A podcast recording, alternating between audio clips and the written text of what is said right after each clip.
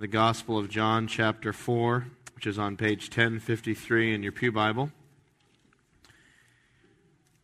We pick up our story today halfway through a conversation between Jesus and the Samaritan woman. We studied the first part of that conversation last Sunday as Jesus asked her for a drink and talked about the living water, and by the end of it, she ended up asking him for a drink. Now we continue that conversation today. But just to remind us all of the whole context, let me uh, read John chapter 4, starting in verse 4. It says, Now he had to go through Samaria. So he came to a town in Samaria called Sychar, near the plot of ground Jacob had given to his son Joseph. Jacob's well was there, and Jesus, tired as he was from the journey, sat down by the well. It was about the sixth hour. When a Samaritan woman came to draw water, Jesus said to her, Will you give me a drink? His disciples had gone into the town to buy food. The Samaritan woman said to him, You are a Jew, and I am a Samaritan woman. How can you ask me for a drink? For Jews do not associate with Samaritans. Jesus answered her, If you knew the gift of God, and who it is that asks you for a drink, you would have asked him, and he would have given you living water. Sir, the woman said, you have nothing to draw with, and the well is deep. Where can you get this living water? Are you greater than our father Jacob, who gave us the well and drank from it himself, as did also his sons and his flocks and herds? Jesus answered, Everyone who drinks this water will be thirsty again. But whoever drinks the water I give him will never thirst. Indeed, the water I give, in, give him will become in him a spring of water welling up to eternal life. The woman said, Sir, give me this water so I won't get thirsty and have to keep coming here to draw water. He told her, Go, call your husband and come back. I have no husband, she replied. Jesus said to her, you are right when you say you have no husband. The fact is, you have had five husbands, and the man you now have is not your husband. What you have just said is quite true. Sir, the woman said, I can see that you are a prophet. Our fathers worshipped on this mountain, but you Jews claim that the place where we must worship is in Jerusalem. Jesus declared, Believe me, woman, the time is coming when you will worship the Father neither on this mountain nor in Jerusalem. You Samaritans worship what you do not know. We worship what we do know, for salvation is from the Jews. Yet, the time is coming and has now come when the true worshippers will worship the Father in spirit and truth. For they are the kinds of worshippers the Father seeks. God is spirit, and his worshippers must worship in spirit and in truth. The woman said, I know that Messiah called Christ is coming. When he comes, he will explain everything to us. And then Jesus declared, I who speak to you am he. Oh, this poor woman. She just wanted to get some water. She had a bunch of stuff to do. Had to go get water. So she gets there with her jug or bucket or skin or whatever she had. And then this strange Jewish guy that she doesn't know starts chatting her up. And the next thing you know, she's in some vague theological conversation about living water. And a few sentences later, she's asking him to give her a drink of living water. You know, it's such a strange reversal of of events here. It starts off with Jesus saying, Could you give me a drink? And in a few sentences later, she's saying, I'll take some living water. Could you give me a drink? I bet when she got up that morning, that's not the conversation she was expecting she was going to be having that afternoon or that noon at the well. But you know, it strikes me that that is how God works, that God sneaks up on us, that God starts working in our lives long before we realize He's working in our lives. And and, and he moves in ways that surprise us, and we find ourselves suddenly asking questions that perhaps we hadn't been earlier questions about who he is. Is there a God? Uh, is there a heaven? If so, how do you get there? You know, questions like that that maybe a week before we weren't asking and now we find ourselves asking. Sometimes God does this by upsetting things in our lives. We have our lives nicely laid out and planned, and everything is in its place, and there's a place for everything. And then God comes along and He takes the big board game of our life there with all the pieces laid out, and He just throws it over, and all the pieces fly on the floor, and, and it upsets our world, and we start asking those big questions. Why is this happening? Maybe I should pray. Is there someone to pray to? Does prayer even work? Is there a God? If so, is he there? Is there an afterlife? And, and these questions start rolling out of our minds. Sometimes it's not that, that everything gets upset. Sometimes life is fine, everything is as it should be. And yet there's a, a kind of growing doubt somewhere deep in our minds, a little splinter in our minds that says, is this really all there is? Is there not something more? Is this really what life is about? And as a result, we begin asking those questions, even though it seems like we shouldn't be asking those questions. I had a friend, I have a friend named Matt, and uh, Matt was telling me how he became a Christian. And in Matt's story, he was raised in a, a, a very sort of traditional church going home where they went every Sunday, and it was what the family did. And, and Sunday for one hour was faithful church attendance. Everyone was expected to be there. But one Sunday was over. It was about, well, the American dream and, you know, God helps those who help themselves and just work hard and, and make money and live your life. And then, you know, once a week you go and you do church. And that was, that, that church attendance was seen as, you know, doing your duty and kind of checking that box in your spiritual life. All right, went to church. I should be set with the whole God thing. And so for Matt, religion was something that was very wrapped up in a box on a shelf with a bow on it, put away in its place. He had that kind of solved. But God, in his mysterious way, turned some things over in Matt's life. One of the things that affected him was uh, when, when, when, he was a child, he had uh, two of his siblings. He had nine siblings. Two of them died. And that raised questions. And the church said, Don't worry, those kids had their sacraments, they're in the church. The church is all set. You're all set. Don't worry about it. The afterlife is tucked away with a bow, all set. But he wondered, is that really true? Is, is my church attendance and, and sort of the religious rituals I've done, is that enough? He had a growing sense in his own heart that, that he wasn't a righteous person, that he was a sinful person. And he didn't know how to deal with that and didn't, didn't know if, if his religious observance was adequate to make up for the continual what he says, wickedness that he saw in his own self. And so he wrestled with this through college and, uh, and, and, just couldn't have peace about it. And one day at college, God surprised him. He was walking across campus, and there was this guy who would uh, set up on the, uh, the, the, church, uh, the, uh, the college library steps, and he would just preach from the Bible. He was a street preacher. And this guy had been there for years, and people, college students, would gather around and listen and ridicule him and jeer him from the, from the ground as he preached away from his Bible, and sometimes Matt would join them. But this time it was different. Matt stopped. He listened. He sat on the grass. He skipped lunch. He skipped the class after lunch. And he continued to listen as this man went on preaching from God's Word. He didn't expect to be there. And so, this is what God does. We, we, we think life is a certain way, and in a short time, God brings us to a different place. I mean, look, it's Super Bowl Sunday and you're in a Baptist church. Why are you in a Baptist church on Super Bowl Sunday? Isn't that weird? But here we are. You'd think we'd have other things to do. You'd think we'd be home, you know, roasting the pig on the spit or, you know, deep fat frying 100 pounds of wings or whatever you're going to do.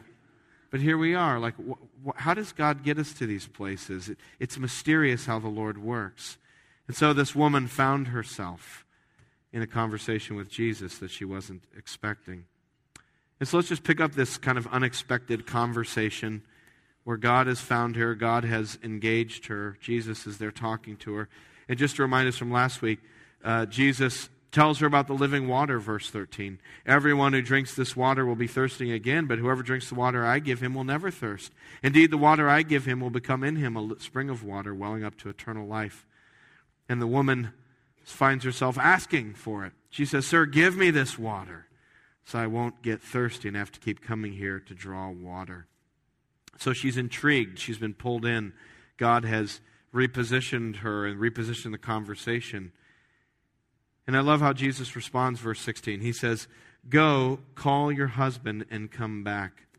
Isn't that a weird thing to say at that point in the conversation? Yeah, I'm thirsty. Okay, living water sounds great. Give me some. Sure, go call your husband. Now, why, would, why did he say that? You know, imagine in an alternate world, you're having a religious, spiritual conversation with a friend from New England. I know that's another universe. It doesn't really happen here, but in an alternate world, you're having a religious conversation. And imagine in this alternate world, maybe this is a further alternate world, that person is actually interested, and they actually say to you something like, Look, just tell me how to know God. Tell me how to have my sins forgiven. How can I be saved? How can I get the living water? Like, what would you say to that person in that, that moment? You, you know, how would you respond to somebody who was like, just give me the bottom line. What do I need to do to know God? I want the living water. What would you say? I bet you wouldn't say, go call your husband. It's, it's kind of a strange pivot in the conversation. Did Jesus just figure, ah, if you get your husband, then I can witness the two of you? No, he had a different purpose. Verse 17. I have no husband, she replied. Jesus said to her, You're right when you say you have no husband. The fact is, you've had five husbands, and the man you now have is not your husband. What you've just said is quite true.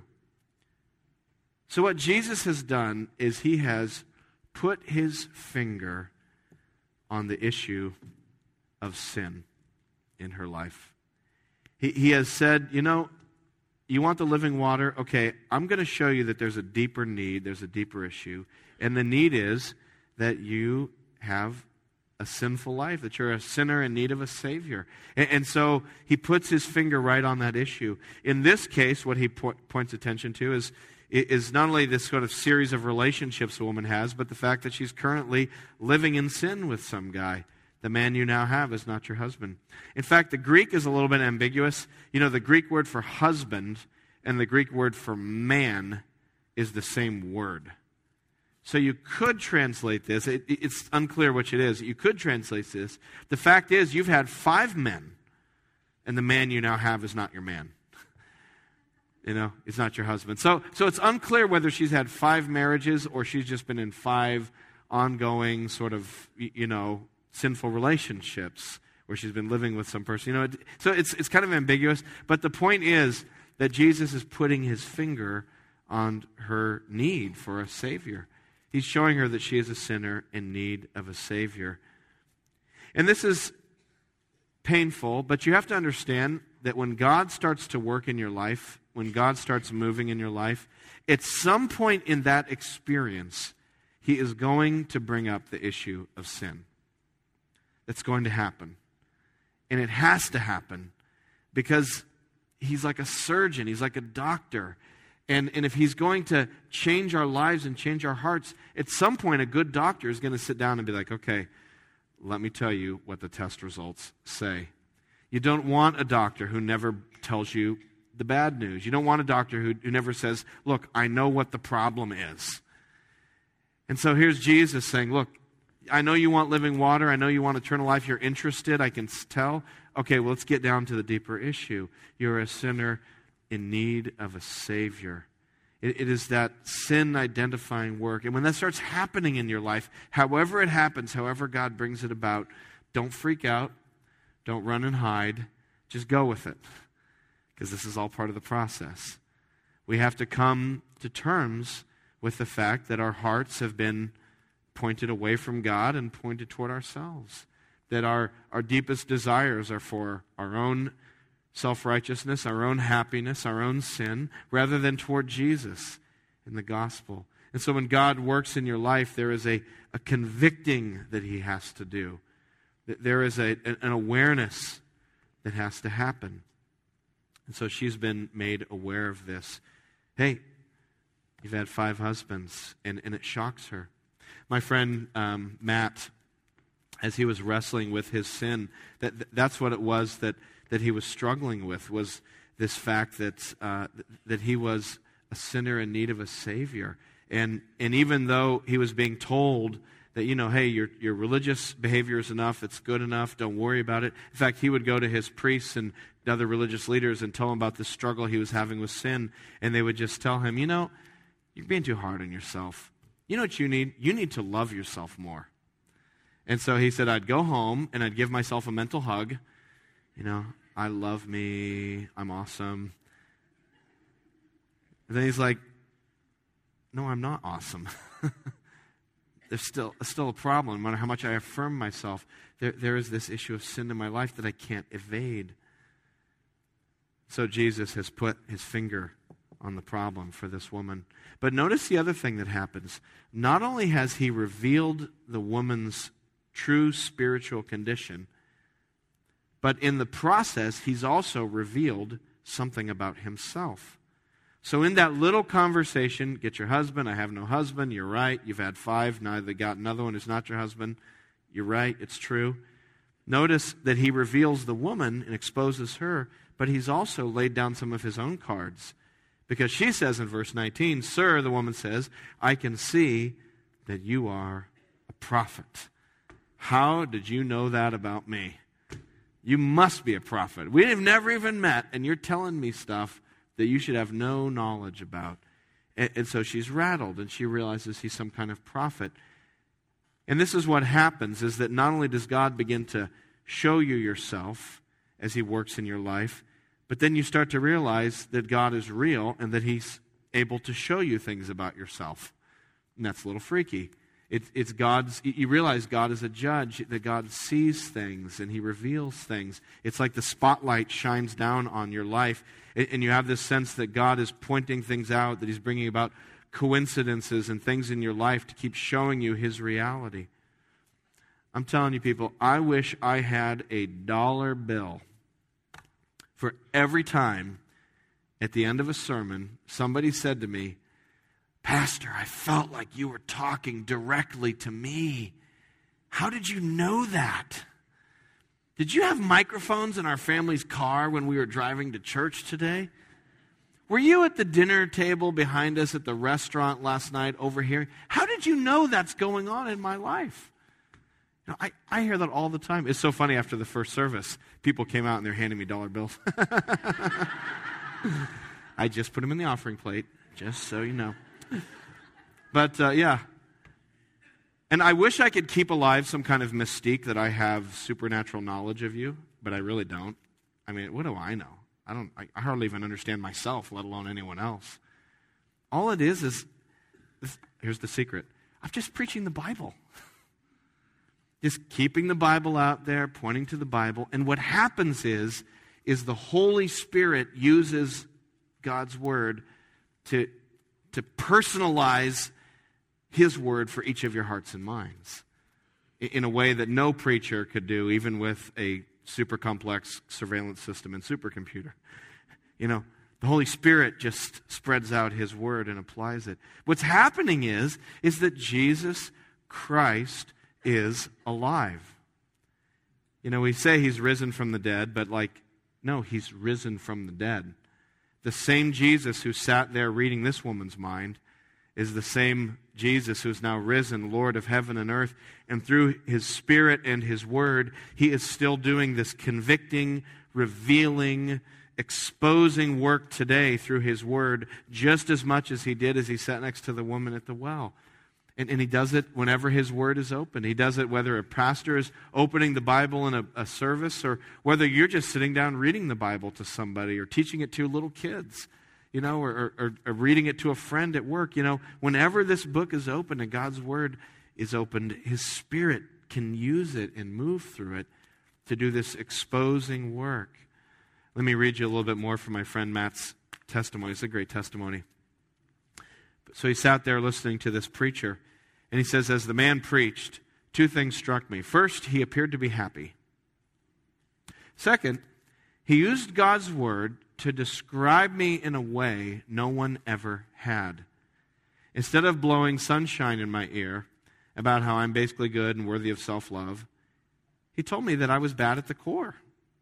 He told me that I was dead and always will be because of my sin, the sin that warred within me. I had never met this guy, and yet his words ripped off the pretense of my outer shell and exposed my innermost thoughts.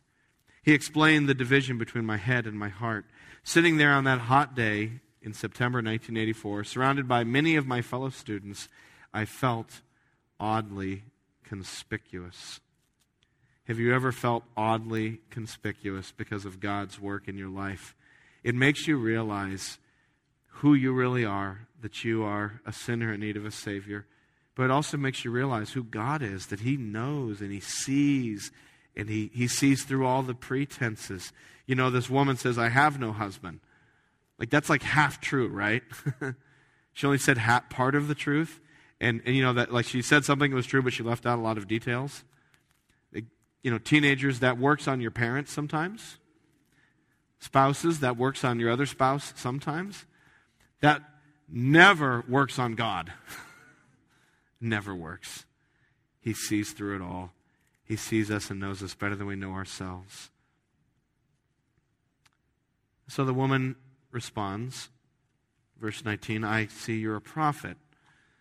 Then she says, verse 20, Our fathers worshipped on this mountain, but you Jews claim that the place where we must worship is in Jerusalem. So here's another odd pivot in the conversation. The first kind of pivot was go tell your husband. And now he tells her about herself, and she says, You're a prophet. And then she starts talking this question about where the right place to worship was. See, there was a, a, debate between Samaritans and Jews about the right place to worship. The Samaritans thought the right place to worship God was at the foot of a, uh, the eastern side of a, a, mountain called Mount Gerizim, which is kind of in the center of Israel in the, the heart of Samaria at that time. And, and that's where they believe you should worship God. The Jews, of course, as was just read in the scripture reading, believed you should worship in Jerusalem. The reason they had this debate in part was because the Samaritans only believed that the first five books of the Old Testament were God's Word Genesis, Exodus, Leviticus, Numbers, Deuteronomy. And when you look in those first five books, one of the main places where people worshiped was Mount Gerizim. Uh, when Abraham first came to the promised land, he set up his first, temp- his first altar in Shechem, which is a city at the foot of Mount Gerizim. When Moses led the Israelites out of Egypt in the book of Deuteronomy, he said, When you enter the promised land, build an altar at the foot of Mount Gerizim. So if you just had the first five books of the Bible and you had to say, Where's the right place to worship God in, in uh, the Bible, in, in Israel, you'd probably have to say, Probably Mount Gerizim.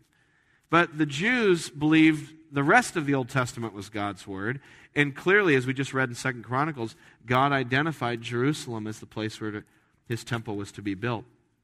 So the Samaritans and the Jews had a major theological difference that had major worship implications. And one said worship here, one said worship there. So why does the lady bring this up? You know, Jesus is getting to the nub of her issue. And she says, Ah, our fathers worshiped on this mountain. You Jews worship in Jerusalem. You know, this, is a worship debate. And often it's, it's sort of said that the reason she brings this up is she's trying to change the topic because she's uncomfortable. I don't know if you've ever had those conversations where you're starting to talk about the Lord, talk about Jesus. You could tell the other person's uncomfortable, so they throw up a smoke screen. Oh yeah, but what about the uh, what about the dinosaurs? You know, like wh- when did they live, and um, you know how did they get on the ark? You know, tell explain that one to me. It's like you don't care about dinosaurs. Oh come on. You really care about, no, you don't. Like, you're just smoke screening me. So maybe she's just smoke screening right here. Or maybe another way to look at it is that she's convicted. She realizes that she's in the presence of a prophet who can tell her the truth. And she really wants to know now all right, so how, how do I get right with God? Where do I go?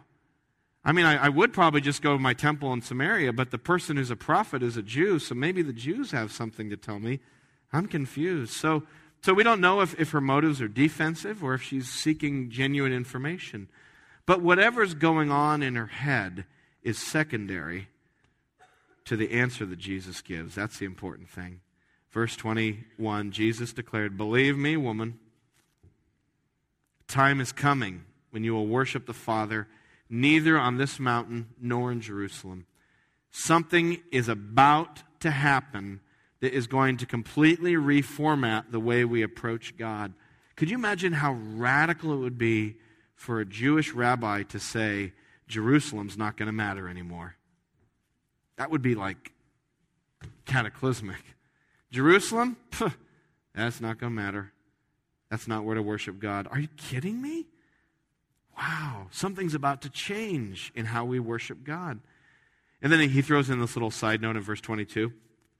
You Samaritans worship what you do not know. We worship what we do know, for salvation is from the Jews. So, just side note, you know the debate, Samaritans and Jews? The Jews are right. But, doesn't matter. It's academic. Because something's about to change that'll make that whole debate really pointless. Because look, verse 23 Yet a time is coming and has now come. Now it's here, it's right in front of you when the true worshipers will worship the Father in spirit and truth. For they are the kinds of worshipers the Father seeks. God is spirit, and his worshipers must worship in spirit and truth. So now it's not about it, Jerusalem versus Samaria, it's about spirit and truth. So when you find yourself surprisingly intrigued by questions about God that maybe you weren't asking before, and then you find yourself convicted and realize that God is doing a deeper work in your life, that you really are a sinner in need of a Savior, and that there's something to this. And then you start asking, okay, so now what? What do I do? Here's the answer we need to become people who worship God in spirit and in truth. In fact, it's not just an option, it's not just a best practice kind of thing. It is the only way that God accepts. Look again at verse 24. His worshipers must worship in spirit and in truth. Jerusalem and, and Samaria, it's not just that they're kind of inferior or not as good, it's that that doesn't count anymore. What counts is spirit and truth worship. Which then raises the question what in the world is he talking about? I should really understand worshiping in spirit and in truth. Because if I don't understand that, and that's what God is looking for from me, that's a problem. So let me understand what does it mean to worship in spirit and truth. So, so let me break these two phrases down spirit and truth. But before I do, just a quick caveat they go together. All right, spirit and truth, two things, but they're fused. So, whatever it means, you can't have one without the other. It's not like, well, how was church today? It was pretty good. We worshiped in spirit, but not so much in truth. Like, does not compute. You know, it's spirit and truth. In Greek, it's one preposition, in, followed by two nouns.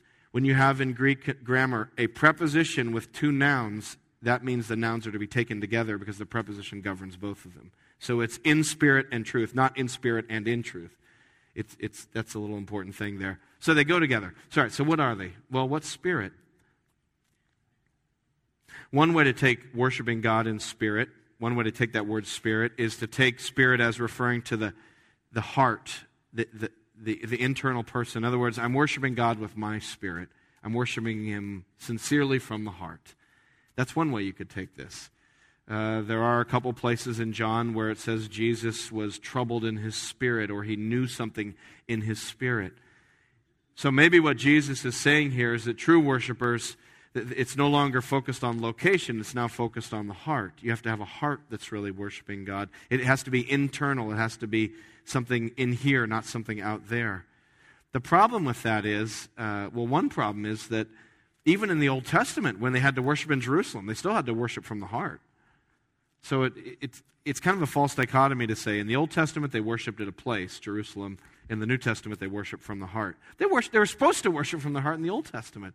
You know, God uh, castigates his people saying, These people honor me with their lips, but their hearts are far from me. He wanted their hearts in the Old Testament too. Not only that, but I think the bigger problem with that interpretation is that most, in almost every occurrence in the Gospel of John, the word spirit refers to the Holy Spirit. That's the most common usage of this word. In fact, in every occurrence of the word Spirit up to this point in the Gospel of John, it has referred to the Holy Spirit. In fact, in John chapter 4, in our text, right in verses 7 to 15 that we studied last Sunday, Jesus is talking about living water, and we saw that living water is a way of talking about the Holy Spirit. Not only that, but in chapter 4, verse 24, right in the passage we're studying, it says, God is spirit, and his worshippers must worship in spirit and in truth. So there's some connection between God and who he is as spirit, as opposed to, to flesh. He's spirit. And then us worshiping in spirit. And, and so it's something about God's spirit and our spirit that's being implied here. Not only that, but you see that phrase, spirit and truth? Later on in the gospel, we'll read it in a few minutes, it, uh, we see that Jesus refers to the Holy Spirit as the spirit of truth. So there's a close association between spirit, the Holy Spirit, and truth. And so the spirit of truth, and here it's spirit and truth. So all that taking together, it just seems that the most likely interpretation is he's talking about the Holy Spirit. So if you're going to worship God, you got to worship in the Holy Spirit, by the Holy Spirit. Or to put it this way, if you really want to worship God in a way that's acceptable to Him, if you're an intrigued, convicted person who's saying, What, what do I need? The answer is to worship God, you've got to have the Holy Spirit in you. If you're going to worship God in a way that's acceptable to Him, that makes God say, This is the worship I want, it must be because the Spirit of God is living in you and is enabling you and making that worship happen. You have to have the Spirit of God to worship God. If you don't have the Spirit of God, it doesn't matter if you, you know, uh, have a really beautiful liturgy or you light candles when you worship or you have a really nice singing voice. Those things don't matter. It's do you have the Spirit? It's the Spirit of Christ living in you. We worship by the Spirit. This sounds vaguely familiar. It reminds me of the conversation in John chapter 3 between Jesus and Nicodemus. Interesting, two back to back dialogues between two people. One is Jesus and this dirty Samaritan woman who's got wacky theology. The other, John chapter 3, between Jesus and Nicodemus a uh, you know, neat and tidy Pharisee who had his theology all lined up the right way. But in both of them, Jesus is saying, you need the Holy Spirit. With the woman, he says, you got to worship in spirit and in truth. With Nicodemus, what language did he use? You must be born again. But it's the same thing. Look at John 3 3. In reply, Jesus declared, I tell you the truth, no one can see the kingdom of God unless he is born again. You must be born again. You must worship in spirit and in truth. Verse 5 Jesus answered, I tell you the truth, no one can enter the kingdom of God unless he is born of water and spirit. So being born again is equivalent to being born of the Holy Spirit, symbolized by water. He's, that's what you need. So, so to really enter God's kingdom, I must be born again. What does it mean to be born again? Just to remind you, it's a work of the Holy Spirit where He changes your heart, where He, he changes your heart from the inside out, and He changes the disposition of your spiritual nature from being self focused, self righteous, um, sin focused, to loving Christ and loving God and, and worshiping Him. It, it's a change of the desires and the orientation of your heart from, from desiring this world to all those songs we were just singing. Hallelujah, all I have is Christ. You cannot really sing that song from the gut unless you're born again. That is the cry of the born again soul. Hallelujah, all I have is Jesus. I'm sick. I lost my job. I've got problems. But thank God I have Jesus, and that's everything. You don't say that unless God changes your mind to say that. And so there has to be this transformation inside of you to make you love the Lord and to love His Son. And the point is, this is something that God has to do. There's no 30 day learn to love Jesus curriculum you, you either love Christ as Savior and Lord or you don't. And it's something that God does. It's, it's amazing, it's miraculous. You say, uh, you know, I'll, I'll never be a Christian. For me to become a Christian, that would take a miracle. Exactly. That's how I became a Christian. It was a miracle. It was just a miracle of God's grace. How does anyone become a Christian? It's a miracle. God does radical heart surgery.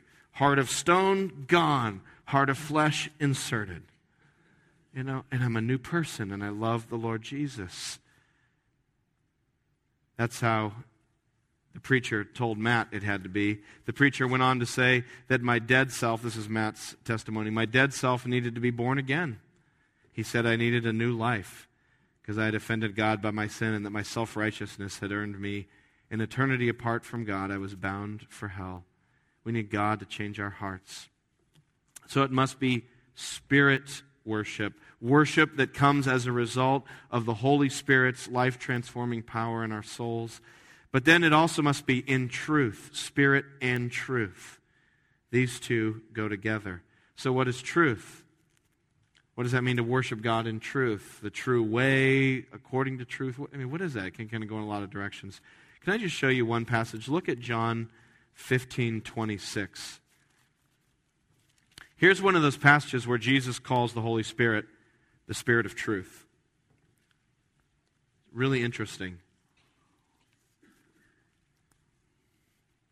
We'll eventually get to John 15 one of these years. But Jesus says, when the counselor comes, John 15, 26, when the counselor comes, that's the Holy Spirit, whom I will send to you from the Father, the Spirit of truth, who goes out from the world, he will testify about me. So the Spirit is turning the heart and he's pointing towards something. He's bringing truth about something, and he's going to point us toward who? Jesus Christ. The Spirit testifies about Jesus. I'd like to suggest that the truth is Jesus himself. Jesus said, I am the way, the truth, and the life. Jesus is the Word of God. In other words, uh, we learned that in John chapter 1. He is God's self revelation. God has been revealing himself. He's been speaking truth about who God is to let us know who he is. And the ultimate revelation of God's truth about himself is the Son. So that when you look at Jesus, you are seeing the truth about God. He is the self revelation of the Father. So much so that Jesus could say things like, If you've seen me, you've seen the Father. I mean, that's either like crazy talk that needs to be laughed out of town, or it's something that we need to fall on our faces and worship. It's so extreme to say, if you've seen me, you've seen the Father. What? That's either so heretical or so amazingly true, I need to get on my knees and bow down. It's one or the other. Jesus said, If you accept me, you accept the Father who sent me. If you reject me, you reject the Father. Why? Because Jesus is the truth about God. We wonder, you know, well, what religion is true? There's Catholic, there's Protestant. Even in Protestant, there's Methodist, Baptist, Presbyterian. There's all these different religions. I don't know what to believe. Who knows? Maybe it's just whatever you want it to be. And Jesus steps into the, the, the chaos and the confusion of the postmodern world and, and all of the pluralism we experience and wrestle with. And he says, I am the truth. If you want to know who God is, you look to Jesus. He is the true revelation. That is what he claimed about himself. You see, I, I, I can't believe that. Yeah, you're right. You can't. First, you have to be born again. and when you're born again, you suddenly say, Oh, he's the truth. I see it now. So, what does it mean to worship in spirit and truth? I'd like to suggest it means Trinitarian worship, where the Father sends His Spirit into my soul to change me and help me see. And what is it that I see? I see Jesus. And I worship Jesus because in Him I'm seeing the Father. And so the Father sends the Spirit that helps me see Christ, because in Christ there's the Father. And so I'm caught into this wonderful revelation of the Trinity as each part does its work in my life. That's why you must worship in spirit and in truth, because otherwise you're, you're worshiping who knows what you're worshiping. It is only if God opens my heart, and only if He points me to Jesus Christ, who is the truth. That's true worship, to worship in spirit and in truth. To me, that this is the foundation for thinking about our worship together as a church.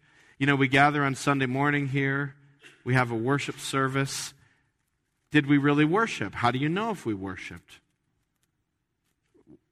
I don't know, that's kind of an interesting question. What's real worship?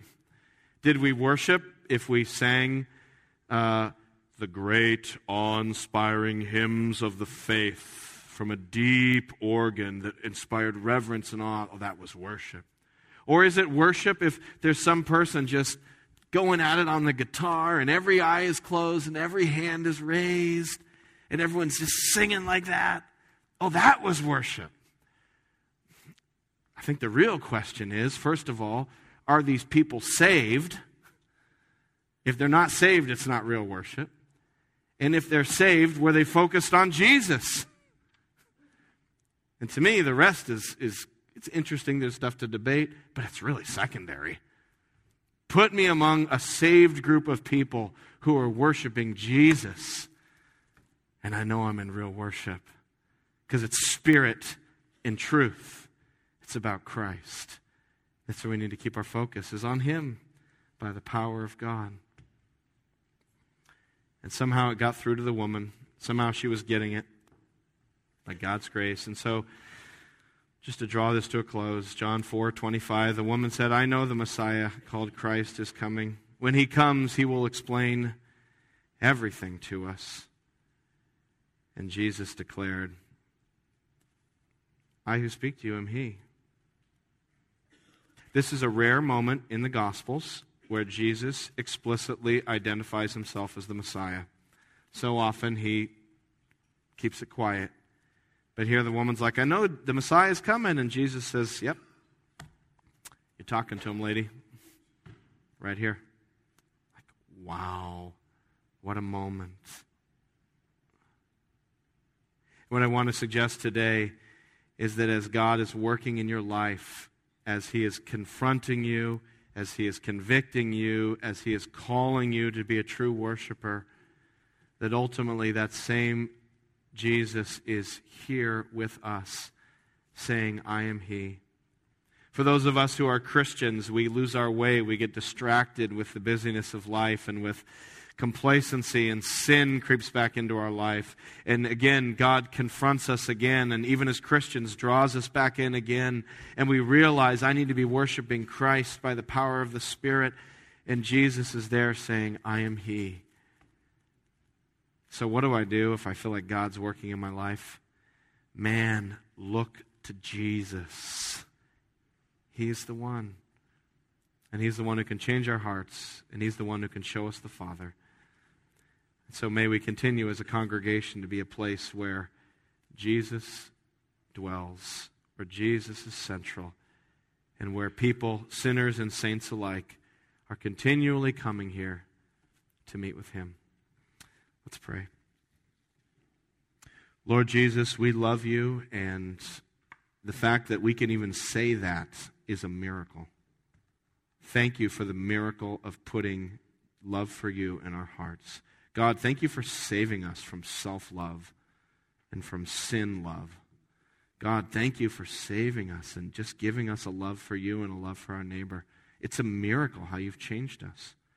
And Lord, we just pray that this church would be filled with the Holy Spirit and would be filled with a love for Christ, and that that desire to honor Christ in all we do would permeate this congregation through and through. That regardless of how big it is or small it is or what building we're in, that what would be palpable here would be a sense that the Messiah is here, sitting with us, revealing himself to us, whether for the first time or for the hundredth time.